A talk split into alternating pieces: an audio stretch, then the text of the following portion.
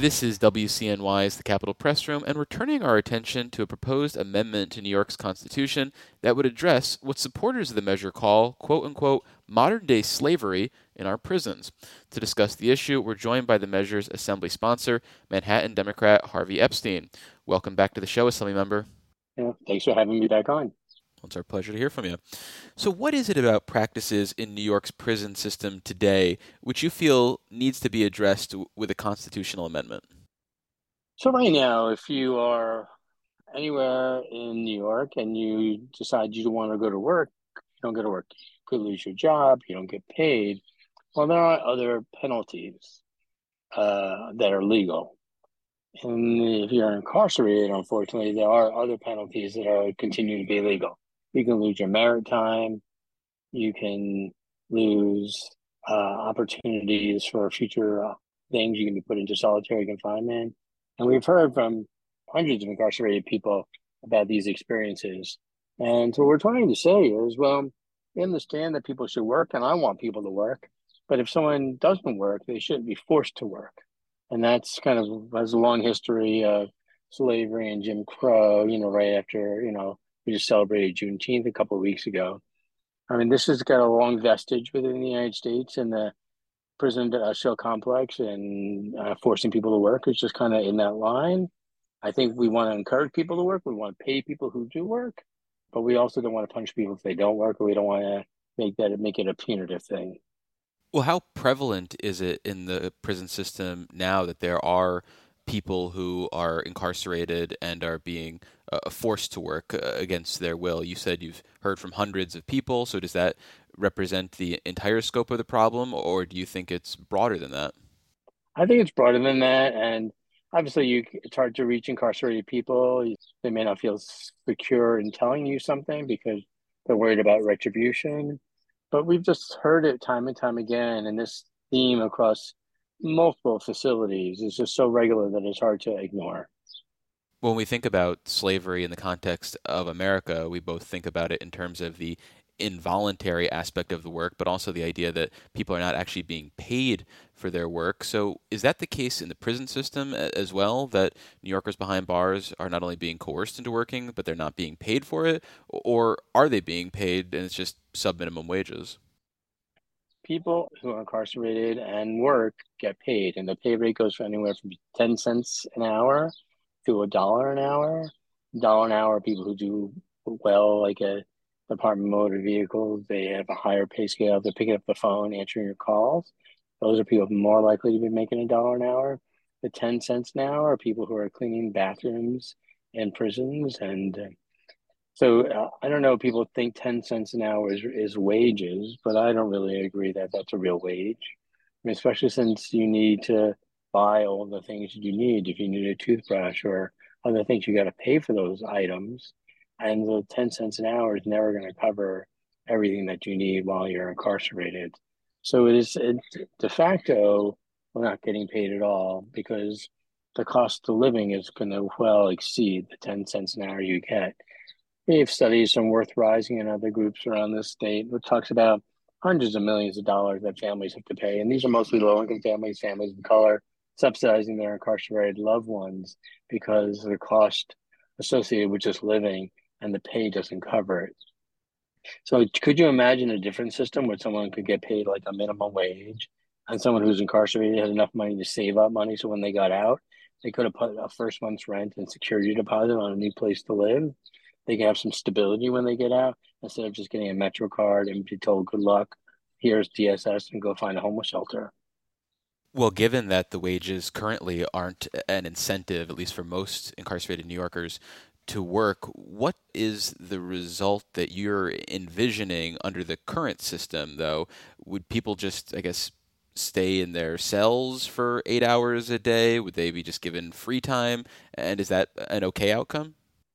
Well, I think what, what what I want to do is make sure everyone works. I want to make sure that people have good, meaningful jobs that, they can use once they get out to have great careers and to be able to do things going forward. I also think they should get a reasonable pay. So if they're feeling sick that day, they can actually take a sick day and then they can actually save money. I do think we need to fit all those problems all at the same time. But it starts with a voluntary program instead of a mandatory program.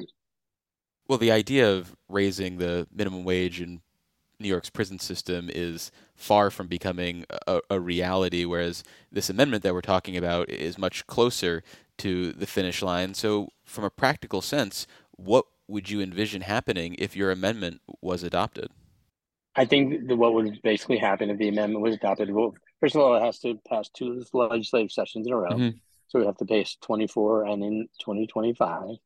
Then it would go before the voters, the voters to decide whether we would amend the Constitution. If we did, we either do that in 2025 or 2026. And then the new constitutional amendment would then make sure that work was voluntary. And that would mean that someone could choose to work or not, and then they would get paid or they won't get paid if they weren't working. And then they can maybe have opportunities to do new and interesting work that maybe met their skill set. Maybe they they have a really good and they want to be able to build things so they can help build furniture because they have they're good with their hands instead of someone's being told this is what you have to do and if you don't do it we're going to put you in solitary confinement is there a argument to be made that uh, under the current system incarcerated new yorkers are kept occupied so that they won't potentially have other problems that there couldn't be idleness that could lead to fights or other issues within the prison system? Under the change in the law, that people would still, most majority of people who were working would still continue to work. Um, people who weren't working were doing it because they had a reason not to work. And I don't think you'd have a lot of idleness. At the same time, I think the issue of violence in the prison system won't get worse because of this. I think it, in ways it will get better because people who are forced into doing work that they don't want to do sometimes lash out. Here, it's a much more voluntary program, so you don't have that kind of response from an individual. Well, I think violence would go down, opportunities would go up, and I think we'd get it for incarcerated New Yorkers as well as the entire system. How, if at all, would this amendment, if adopted, impact the ability of a judge to impose, for lack of a better word, hard labor for part of a sentence or allowing a prison official to mandate that an incarcerated New Yorker maintain a clean cell or something else that could be construed as work but might be part of uh, everyday responsibilities or chores within a prison system. Yeah, we're not telling someone they don't have to clean their cell or maintain the tidiness. That's part of like living, you know? It's very different than work. Work is like going out and doing things in common areas, like making food in the kitchen or building chairs or making hand sanitizer. That's very different than making sure your facility, your space is totally clean, which would be an obligation for a incarcerated person, even if this constitutional amendment passed. And what about the idea of a judge directing someone as part of their sentence to do work, maybe to do volunteer work, for example?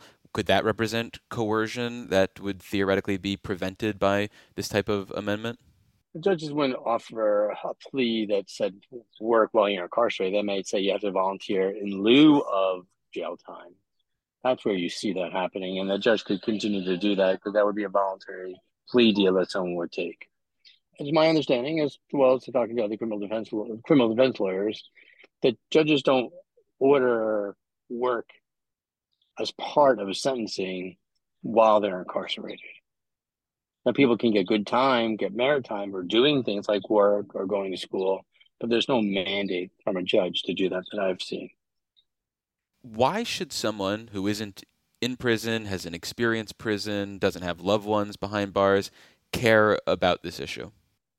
1865 in our Constitution, we decided that we were going to end slavery as it existed in the United States. And this is something that I think we find important, um, and that we want people to work, but there's a difference between wanting people to, be, to work and forcing them to work, and that's a has got a long troubled history in the United States. Obviously, around slavery, unfortunately, the disproportionately black and brown people are in our carceral system, and so then if those vestiges continue to to pop up, And our goal here is really to create a voluntary system that encourages people to work. And maybe through that change, we might get actual work that people can be inspired to do and do that make their lives better and give them career opportunities going forward.